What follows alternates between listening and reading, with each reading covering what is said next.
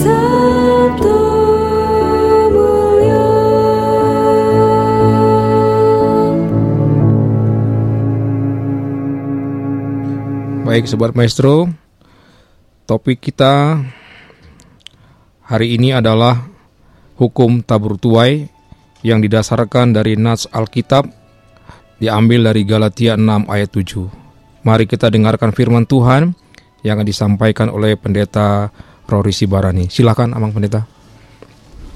Selamat malam Sobat Maestro. Sebelum saya sampaikan renungan firman Tuhan, saya minta kesediaan ibu kita untuk membaca teks yang menjadi renungan pada malam hari ini. Kami berikan waktu. Galatia 6 ayat 7 dan 8. Jangan sesat. Allah tidak membiarkan dirinya dipermainkan. Karena apa yang ditabur orang, itu juga yang akan dituainya. Sebab barang siapa menabur dalam dagingnya, ia akan menuai kebinasaan dari dagingnya. Tetapi barang siapa menabur dalam roh, ia akan menuai hidup yang kekal dari roh itu. Terima kasih. Saudara-saudara yang dikasihi oleh Tuhan Yesus, Sobat Maestro, uh, satu hal yang bisa menjadi pertanyaan bagi kita untuk memaknai kehadiran kita. Ya. Ketika ada pertanyaan, untuk apa kita hidup?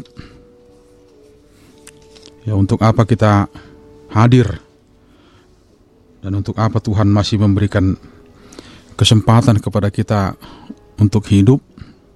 Salah satu jawaban itu adalah ketika kita bisa memaknai kehidupan kita ini ketika kita hidup bukan hanya untuk diri kita saja sendiri, untuk diri kita, tapi ketika kita bisa dan dimampukan untuk hidup bagi orang lain. Satu hal yang sangat praktis, saudara-saudara, dalam renungan Simeon pada malam hari ini, bahwa kita tidak boleh atau tidak boleh ada yang memiliki terlalu banyak, ya. bahkan sampai berlebih. Tapi pada saat yang sama, hadir ya, orang yang berkekurangan. Ya, pada saat yang sama, pada saat itu juga bahkan berdampingan dengan dia. Dan ini satu kebenaran mutlak kalau kita kembali tadi dari apa yang saya katakan dari awal itu bahwa kita hidup bukan untuk diri kita tapi kita hidup untuk orang lain. Satu kebenaran yang kita harus pahami bersama bahwa ada yang disebut dengan timbangan yang berimbang. Timbangan yang berimbang dalam arti semuanya akan diperhitungkan saatnya, pada waktunya. Oleh karena itu kalau semuanya akan diperhitungkan pada waktunya, pada saatnya, kita tidak akan pernah mau dan jangan pernah biarkan sifatmu yang rendah ya, menguasai kamu, bahkan menguasai hidupmu, sifatmu yang rendah itu. Kenapa? Karena kamu akan menuai banyak kesulitan. Kalau kamu menghidupi menjalani satu kehidupan yang rendah bahkan murahan. Oleh karena itu, selama hidupmu lakukanlah yang baik dan terus melakukan yang baik. Kita percaya bahwa ada pengampunan, saudara-saudara, sobat maestro, ada pengampunan. Tapi kita juga harus yakini bahwa upah dosa tetap ada dan akibat dari dosa itu ada. Itu kematian, upah dosa adalah maut. Ya. Jadi pengampunan itu bukan menghilangkan atau meniadakan akan upah daripada dosa kesalahan yang dilakukan oleh manusia itu. Satu hal saudara-saudara, ketika kita Ya, ketika jasmani kita ini atau dosa-dosa jasmani ini jasmani ini kita kita mau untuk digiring oleh dosa, maka kita akan mengalami gangguan kesehatan. Dan biasanya ketika ada gangguan kesehatan misalnya, nah itu akan beruntun kepada hal-hal yang lain. Ya. Bahkan kita juga meyakini ketika luka itu sudah sembuh, tapi luka itu juga akan meninggalkan bekas. Bahkan kita sering mendengar soal ya akar kepahitan, kemudian ada juga pribadi yang sulit untuk memaafkan dan lain sebagainya. Oleh karena itu, jangan pernah permainkan pengampunan dari Tuhan itu karena apa yang kita lakukan tetap akan memiliki akibat dan resiko. Jangan pernah mempermainkan pengampunan dari Tuhan itu. Memang kita sadar betul bahwa menjadi orang baik itu tidak mudah. Bahkan melakukan yang baik itu juga bukan sesuatu yang otomatis mudah. Apalagi kalau sampai kepada bagaimana kita bisa membahagiakan orang lain, bahkan memaknai kehadiran kita seperti yang saya katakan tadi bahwa kita meyakini bahwa kita akan mengisi kehidupan kita ini dengan hal-hal yang baik, bahkan memaknai kehadiran kita tadi.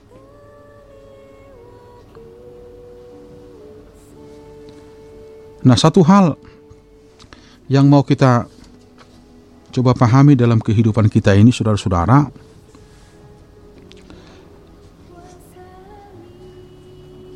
Ada dua hal di sini ya.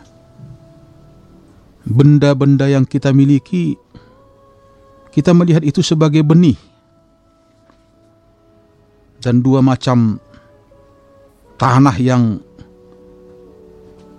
menjadi objek daripada uh, bagaimana kita membuat itu menjadi apa ya benih ya yaitu satu itu daging dan yang kedua roh Nah, kita dapat menggunakan benda-benda milik kita untuk mengikuti keinginan daging. Atau di satu sisi untuk mengikuti keinginan roh. Tapi satu hal yang dipastikan, jika kita telah selesai menabur, kita tidak dapat mengubah hasil panen daripada apa yang kita tabur. Oleh karena itu, berhati-hatilah untuk menabur. Tempat menabur tadi itu bisa daging dan roh. uang yang ditabur dalam daging akan mendatangkan panen kejahatan. Coba kita lihat di Galatia pasal 5 19 sampai 21. Uang itu telah hilang dan tidak dapat diperoleh kembali.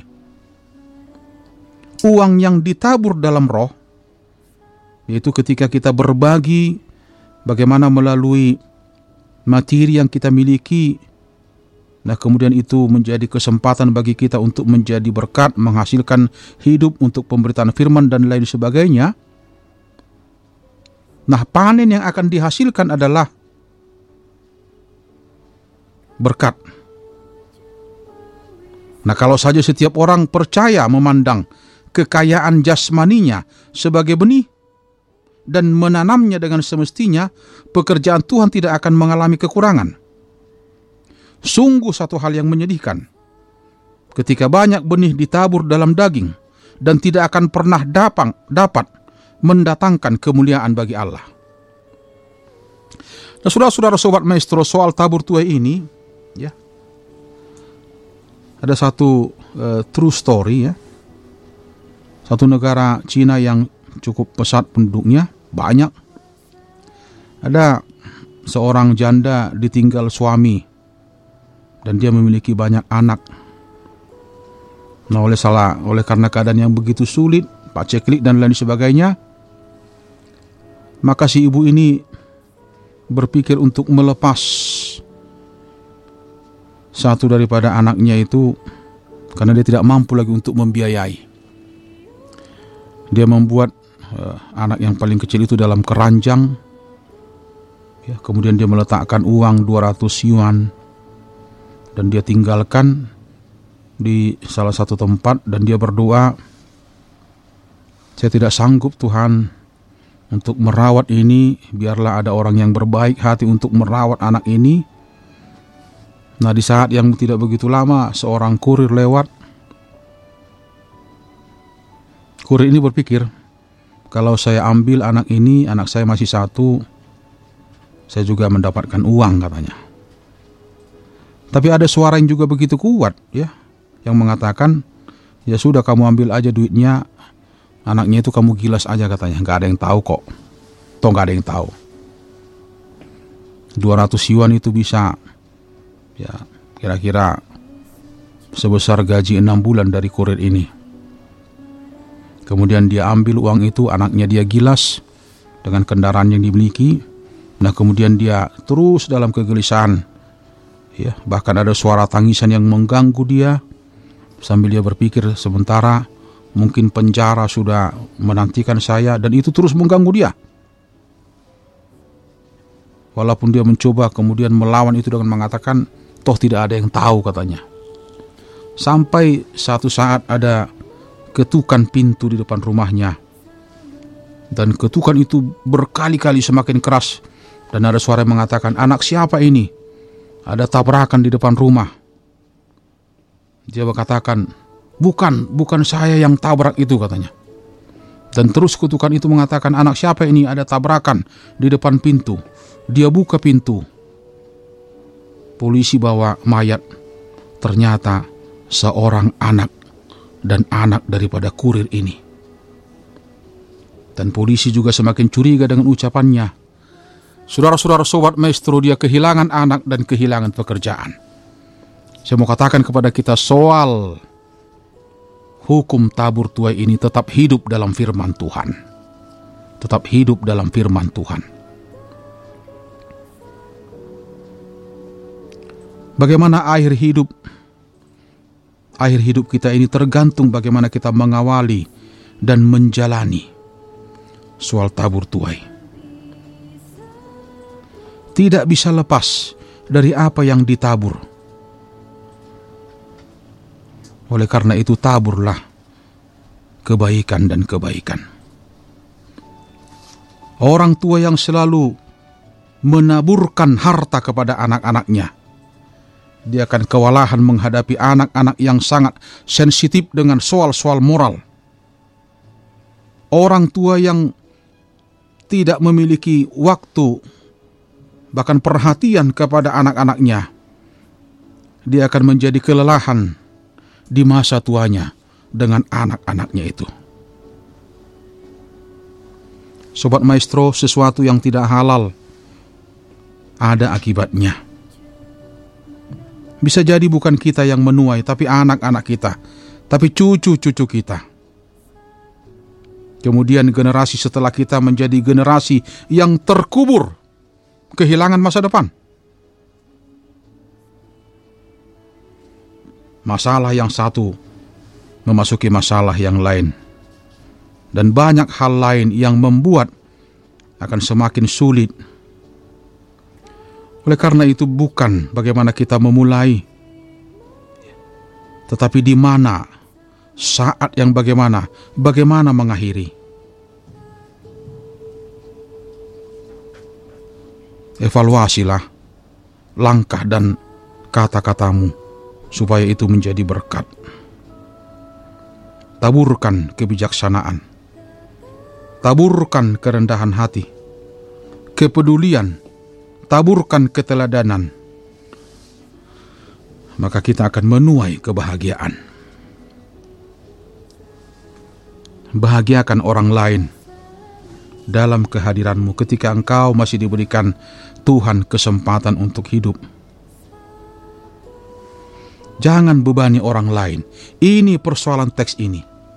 Ada kelompok legalis yang mencoba untuk membebani orang lain, tapi dia sebenarnya tidak mau untuk menanggung beban itu. Bawa orang lain ke jalan yang benar. Itu tugas kita kalau kita mengklaim kita bahwa kita adalah anak-anak Tuhan yang sudah lebih rohani daripada orang lain, Ada roh penggembalaan yang selalu hidup dalam diri kita. Bahwa kita tidak mau ada orang yang tergelincir. Kalaupun kita tahu bahwa kemungkinan untuk tergelincir itu bisa saja dialami semua orang. Tangani dia dengan lemah lembut. Tangani dia dengan roh lemah lembut. Tegur dia. Supaya dia memenangkan kehidupan ini. Maknai kehadiranmu untuk memenangkan orang lain. Bukan hanya memenangkan dirimu saja. Hukum tabur tuai tetap akan hidup dalam kehidupan anak-anak Tuhan. Saya katakan tadi, jika kita telah selesai menabur, kita tidak dapat mengubah hasil panen dari apa yang kita tabur. Berhati-hatilah untuk menabur. Taburkan kebaikan, maka kita akan menuai banyak kebaikan dalam kehidupan kita ini. Demikian firman Tuhan. Amin. Terima kasih Amang Pendeta untuk penjelasan yang diberikan. Sobat Maestro, kami menunggu pertanyaan yang boleh disampaikan melalui nomor WhatsApp grup 0813 4165 8319. Saya ulangi sekali lagi 0813 4165 8319. Tapi sebelum kita masuk dalam menjawab pertanyaan ataupun diskusi kita, kita dengarkan sebuah lagu yang judulnya Debata Bain Dongami.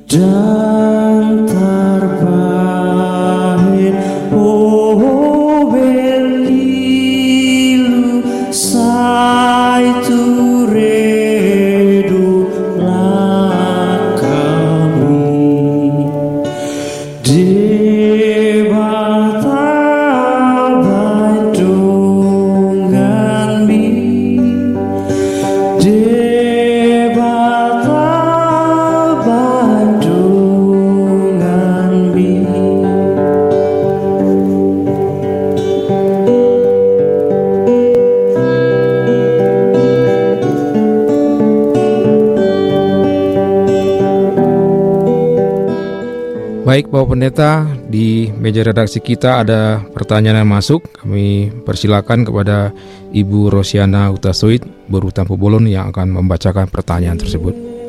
Baik, terima kasih untuk kesempatannya. Mewakili Sobat Maestro, ada dua pertanyaan yang ingin ditanyakan kepada Bapak Pendeta. Yang pertama adalah, tadi disampaikan bahwa kita harus berhati hati untuk menabur.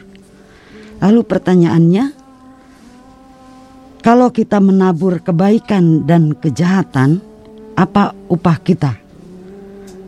Karena kita masih hidup di dunia, jadi kira-kira apa upah kita? Tidak jarang kita melihat ada orang yang bisa menabur kebaikan juga kejahatan. Lalu yang kedua, Apakah hukum tabur tuai itu sama dengan karma? Itu dulu. Terima kasih. Uh, baik, terima kasih untuk Ibu Rosi Tampu Bolon. Jadi memang uh, saya akan kembali kepada teks ya, kepada teks kita. Secara umum surat Paulus kepada jemaat di Galatia ini tentunya uh, ada ada semacam kekecewaan yang dialami yang Paulus rasakan karena ada perubahan yang begitu cepat dari jemaat e, Galatia itu yang sebelumnya adalah jemaat yang baik, jemaat yang cukup peduli ya, bahkan soal tolong menolong. Tapi kemudian ada perubahan, ternyata dia coba lihat apa yang membuat perubahan itu. Nah, kalau dikatakan di sini di pasal 1 ayat 6 ya, Aku heran bahwa kamu begitu lekas berbalik daripada dia yang oleh kasih karunia Kristus telah memanggil kamu dan mengikuti satu Injil lain. Nah, satu Injil lain ini yang mengacaukan kamu dia katakan, ya, yang berbeda, ya, bahkan uh, dia cenderung gimana cari kesukaan manusia gitu, gimana untuk uh, mencari kesukaan manusia dan bukan kesukaan Allah. Nah, ternyata apa yang menjadi persoalan itu Paulus temukan dan dia lihat bahwa ada sebagian yang saya katakan tadi itu ada sebagian orang yang mencoba membuat beban kepada sekelompok orang lain tapi dia sebenarnya tidak mau untuk menanggung beban itu ya. bahkan yang berikut juga uh, ada yang memang ya dikondisikan supaya manusia itu terbeban gitu. Manusia itu terbeban. Nah, Paulus mau bahwa tidak boleh ada yang membebani manusia itu. Tidak boleh. Kenapa? Karena manusia itu sudah ditebus oleh Allah dan dibayar lunas. Jadi mari menikmati penebusan itu, mari menikmati karya keselamatan yang sudah diberikan oleh Allah melalui anaknya ya yang sudah menebus dosa manusia itu. Nah, bagaimana memaknai karya keselamatan itu? Ya, bagaimana memaknai karya keselamatan itu tentunya dengan ucapan syukur yang selalu ya yang selalu nyata dalam kehidupan anak-anak Tuhan. Memaknai karya keselamatan itu oleh karena itu memang manusia harus sadar betul bahwa itu adalah puncak daripada kebaikan daripada Allah itu. Puncak daripada anugerah kasih karunia itu. Oleh karena itu, sebagai anak-anak Tuhan yang sudah menikmati anugerah karya keselamatan itu, maka warna kehidupan anak-anak Tuhan itu adalah warna kebaikan-kebaikan. Saya mau katakan bahwa tidak ada yang lebih dari manusia itu kalau dia mampu mewarnai kehidupannya dengan kebaikan. Kenapa? Karena dia sudah lebih dahulu menikmati dan menghidupi kebaikan itu, maka ketika mampu, ketika manusia melakukan kebaikan dalam kehidupan, ya, itu adalah buah daripada kebaikan yang sudah diterima sebelumnya oleh manusia itu. Dan hakikat manusia itu seperti yang saya katakan di awal tadi adalah kita harus tanya kepada diri kita untuk apa kita hadir. Nah tentunya kita hadir untuk orang lain. Memaknai kehidupan kita untuk orang lain. Memang, ya, memang. Kadang orang pesimis juga gitu. Saya sudah tabur kebaikan, tapi kenapa jawabannya ketidakbaikan gitu? Tapi yang baik tidak akan pernah hilang, sobat maestro. Kalau orang bisa menaburkan kejahatan, kemudian dia seakan-akan terlindungi. Maaf ya, ketika dia bisa sembunyikan itu, saya katakan tadi di renungan, Tidak ada yang bisa tersembunyi. Jadi sama dengan seorang ayah, ya seorang orang tua yang bermain-main dengan daging yang saya katakan tadi itu, hati-hati ya dengan anak dan bahkan juga cucunya. Jadi kalau dia bisa lolos, ya, tapi bagaimana dengan keturunan yang kemudian?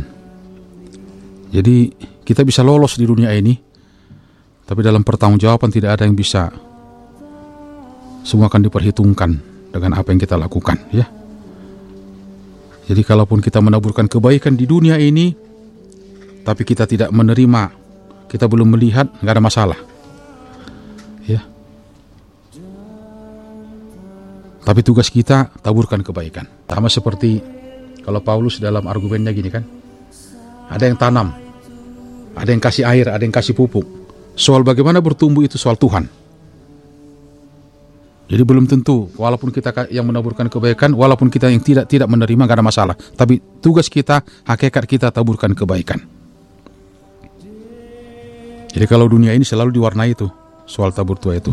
Nah yang kedua tadi memang uh, Ibu Rosia Boru Tampu Bolon memang soal tabur tua ini saya melihat warna Alkitab kita juga yang mewarnai firman Tuhan juga selalu masih di situ dan akan tetap di situ soal tabur tuai. Apa yang mau saya katakan supaya kita lebih berhati-hati dalam kehidupan kita ini, ya supaya lebih berhati-hati. Bahkan sekolah saya katakan tadi ya, eh, jasmani kita ini, materi, fasilitas yang kita miliki ini, ini tempat kita untuk menuai gitu, tempat kita untuk menuai. Jadi kalau kita menuai semua fasilitas kita ini dengan soal-soal kedagingan ada tadi di ayat kita ini mengatakan ada ya. Di Galatia pasal 5 dari ayat 16 itu. Saya akan bacakan dari ayat itu Galatia pasal 5 ayat 19 ya. Perbuatan daging telah nyata. Cabul cemar nafsu penyembahan berhala sihir perseteruan perselisihan iri hati amarah kepentingan diri persideraan roh pemecah kedengkian kemabukan pesta pora dan sebagainya. Itu nggak ada ketemunya dengan ayat 22 buah roh ada 9 kasih sampai penguasaan diri. Nggak ada ketemunya itu. Jadi kita bebas saja. Apakah kita mau isi kehidupan kita ini dengan bagaimana supaya kita memuaskan keinginan nafsu kedagingan ini? Tapi saya pikir tidak. Tidak boleh. Karena kita sudah hidup di dalam roh Tuhan Tuhan sudah memerdekakan kita menebus kita. Ya roh Tuhan sudah hadir dalam kehidupan kita. Tentunya kita akan mengisi kehidupan kita ini dengan itu Galatia 5 ayat 22 itu. Buah-buah roh sudah jelas. Ya. Saya pikir di situ jawabannya. Makasih. Ya, baik terima kasih untuk kamu pendeta untuk penjelasan dari pertanyaan yang sudah disampaikan tadi. Sobat Maestro di mana pun Anda berada, pada kesempatan yang indah ini kami juga mau menyapa jemaat HKBP Bandung Reformanda dan juga semua pendengar setia Radio Maestro di mana pun Anda berada. Dengan harapan kami, kita semua dalam keadaan sehat-sehat selalu dan dalam tetap sukacita, baik dalam pergumulan maupun dalam sakit penyakit, kita tetap berada dalam sukacita dan kasih Tuhan. Kami mau menyapa Amang M. Simbolon, yang sedang dirawat di Rumah Sakit Kebojati beserta Inang Simbolon Boru Pasaribu yang pemulihan di rumah Jalan Kebon Bibit. Nyonya Tapu Bolon Boru Samosir di Sapir Biru. Semoga Inang dalam keadaan sehat-sehat selalu. Inang Situa Nyonya Pakpahan Boru Tampu Bolon beserta Amang Pakpahan di Cinunuk. Amang Aman Nulang beserta Inang Boru Tambunan di Jalan Pelisiran. Keluarga Situa Emar Paung Brodoro Saribu Jalan Mustang 40 keluarga Nyonya Si Hombing baru Simanjuntak di Sindang Sirna. Elizabeth Marpaung di Jati Handap tetap semangat mengerjakan disertasi semoga segera dapat sidang. Situa Ronald Butar-Butar di Prabu Muli. Nyonya Situa Pormon Pangeribuan Boru Sinaga yang dalam pemulihan di Jalan Sapu Jagat. Semoga segera bisa sehat kembali, Nang. Nyonya Panjaitan baru menurun di Cimahi. Nyonya Silalahi baru si Hombing di Cimuncang. Saudara Johnson Sirait dan Happy Marpaung di Bumi Serpong Damai yang dalam isoman semoga segera bisa sehat kembali. Bapak Har di Semarang, Ibu Ci Siuhua di Kebon Jati 125, Luce Sihombing, V. Hasugian, Boru Aritonang, Ibu Mariani, terima kasih untuk dukungannya, dukungannya untuk kami selama ini. Bapak Albert, semoga sehat-sehat selalu. Nyonya Sihombing, Boru Pasaribu, Opung Yohan, keluarga M. Manik, Boru Silaban, M. Sialoho, Boru Purba, dan Veronica Silalahi, Nyonya Gultom Boru Sitompul, Nyonya Situa TH Silitonga Boru Tampu Bolon, dan kawan-kawan kami guru sekolah minggu dan anak sekolah minggu yang akan melaksanakan sekolah minggu liburan di Sabtu dan Minggu nanti. Semoga persiapannya bisa berjalan dengan baik. Uh, dan seluruh pendeta di HKBP Distrik 18 Jabar Tinggi. Semoga kita semua pelayan Tuhan senantiasa diberkati Tuhan. Ya, sobat maestro, tiba saatnya kita akan menaikkan doa syafaat kita kepada Tuhan. Kami persilakan kepada Bapak Pendeta Rory Sibarani untuk berdoa syafaat. Mari kita bersatu dalam doa, Bapa di surga, Bapa yang kami imani di dalam nama anakmu Tuhan Yesus. Kami bersyukur pada malam hari ini lewat renungan Simeon ini. Yang masih boleh untuk mewartakan kebenaran firman Tuhan.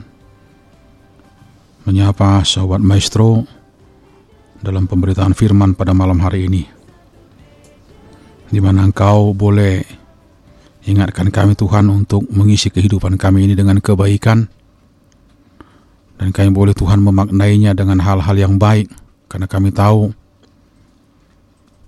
bahwa Tuhan memiliki tujuan, memiliki keinginan dan kerinduan untuk kehidupan kami bahkan kalau Tuhan masih memberikan waktu kepada kami kesempatan untuk hidup sampai saat ini. Hanya untuk Tuhan, biarlah nama Tuhan dimuliakan dan kami boleh berkarya mengisi kehidupan kami ini untuk sesuatu yang Tuhan inginkan dalam hidup kami ini. Lewat renungan pada malam hari ini, Engkau boleh mengingatkan kami untuk berhati-hati dalam kehidupan kami ini, karena hidup kami ini hakikatnya untuk menjadi berkat bagi orang lain. Biarlah kami boleh mengisi kesehariannya dengan hal-hal yang baik, sehingga semua menjadi berkat dan terberkati oleh kehadiran kami. Kami tahu ini bukan sesuatu yang mudah, kami akan selalu mempergumulkan kebenaran firman-Mu dalam kehidupan kami ini.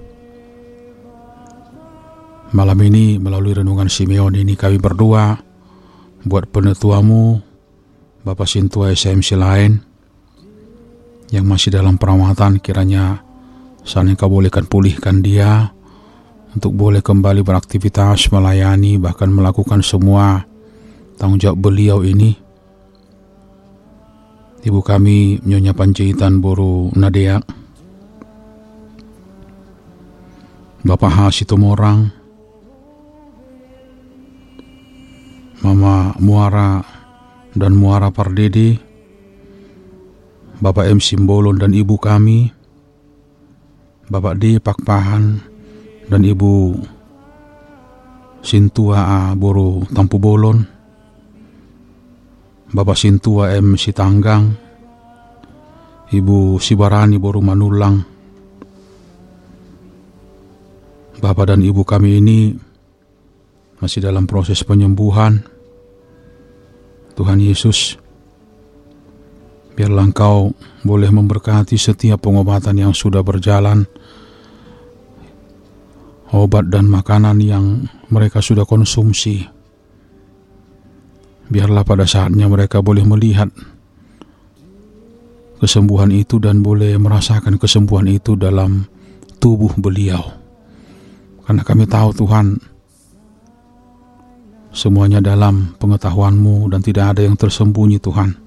Apa pun yang dirasakan, bahkan apa pun yang dirasakan oleh setiap bapak dan ibu kami ini di semua lekukan-lekukan tubuhnya. Sendi-sendi tubuhnya Tuhan jamah. Sehingga saatnya bapak ibu kami ini boleh sehat kembali.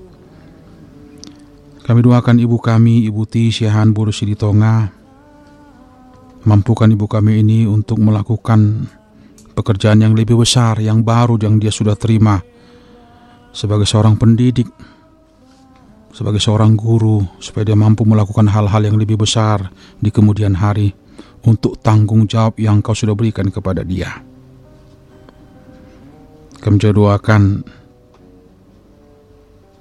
Bapak Indra Sirulingga Buruh Hutahayan, kerinduan akan kehadiran keturunan di tengah-tengah keluarga ini. Berkati Tuhan semua usaha, bahkan semua doa-doa yang selalu mereka panjatkan Tuhan Yesus tidak ada yang mustahil bagi engkau.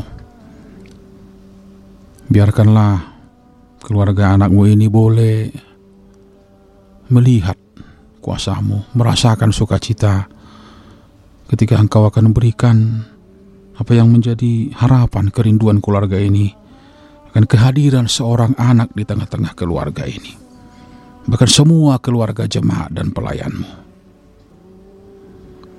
malam ini kami berdua untuk anak Tuhan Julian Butar-Butar yang akan mengikuti tes pantohir di Badan Intelijen Nasional. Kapan pun tes itu, esok bahkan ke depan, biarlah engkau berkati semua persiapan anakmu Julian butar-butar ini sehingga dia boleh menikmati kuasa Tuhan dan melihat kuasamu di tengah-tengah masa-masa tes yang akan dia lalui ke depan.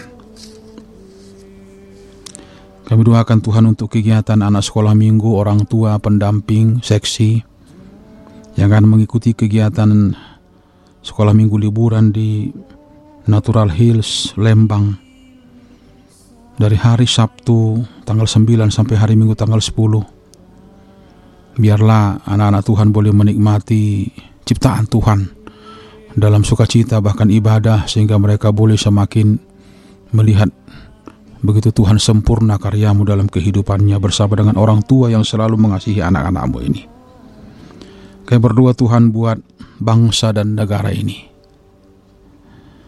Di mana dua minggu ini kami saya terus bergumul Tuhan dengan pengendalian COVID yang semakin merajalela terlebih untuk Pulau Jawa ini bahkan kota Bandung, Provinsi Jawa Barat ini Tuhan ingatkan semua masyarakat untuk mawas diri, berhati-hati dan selalu waspada, bahkan selalu mengutamakan kesehatan supaya tidak ada yang lengah Tuhan. Supaya kami boleh beraktivitas normal Tuhan, karena kami tahu itu semua bersentuhan dengan apa yang perlu bagi kehidupan kami supaya tidak ada yang terhalang ketika kami boleh selalu mau sendiri dan sadar betul akan arti kesehatan yang harus kami jaga bersama. Kami juga doakan Tuhan di mana ada beberapa kebutuhan pokok yang naik sampai saat ini. Biarlah semua anak-anakmu Tuhan boleh mencukupkan diri. Bahkan juga untuk mensyukuri apa yang Tuhan sudah berikan berkat. Sehingga semua boleh mengendalikan diri Tuhan pada saatnya. Karena kami tahu bahwa Tuhan akan tetap pelihara anak-anakmu yang percaya akan kuasa Tuhan, campur tangan Tuhan. Karena kami tahu banyak cara Tuhan bekerja untuk memelihara kehidupan anak-anakmu yang selalu bergantung dan percaya kepadamu. Kami juga doakan Radio Maestro ini Tuhan supaya Tuhan berkati menjadi saksi dengan semua pemberitaan firman-Mu, lagu dan kidung pujian, bahkan semua aktivitas daripada Radio Maestro yang kau berkati sehingga saatnya semakin dipulihkan. Berkati semua karyawan, bahkan juga staf yang bekerja Tuhan dan semua yang membaktikan dirinya ini boleh maksimal Tuhan supaya Radio Maestro ini boleh menjadi saksi Tuhan melalui proses pemberitaannya. Terima kasih Tuhan Yesus. Bahkan sisa malam ini biarlah semua dalam penyertaan-Mu. Kami juga doakan Tuhan gerejamu dengan semua tugas-tugasnya HKI Bandung Reformanda dan semua pos pelayanan yang ada Tuhan Lembang dan Sumedang boleh semua dalam keadaan sehat dalam melaksanakan semua aktivitas pelayanan bahkan semua jemaatmu Tuhan dari anak-anak sampai lansia semua dalam penyertaan Tuhan. Dengarkanlah doa kami ini dalam nama anak Yesus Kristus kami berdoa dan mengucap syukur.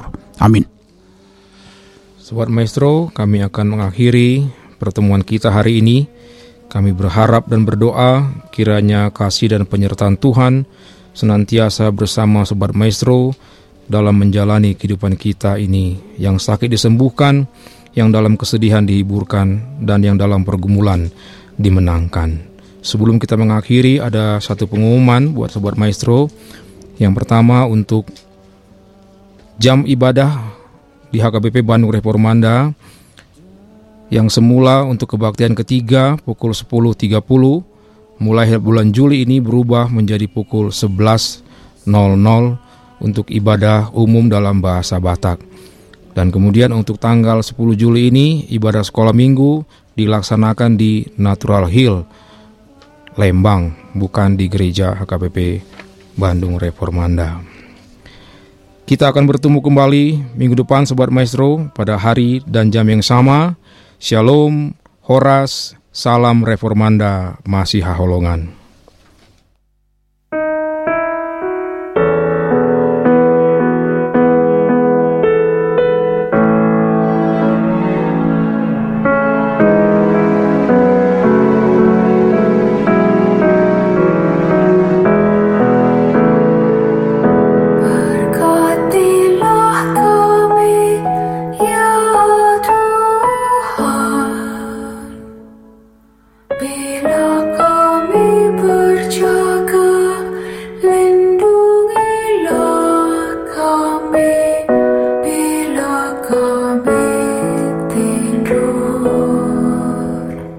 Sekarang Tuhan, biarlah hambamu ini pergi dalam damai sejahtera, sesuai dengan firman-Mu, sebab mataku telah melihat keselamatan yang daripadamu, yang telah Engkau sediakan di hadapan segala bangsa, yaitu terang yang menjadi penyertaan bagi bangsa-bangsa lain, dan menjadi kemuliaan bagi umatmu Israel.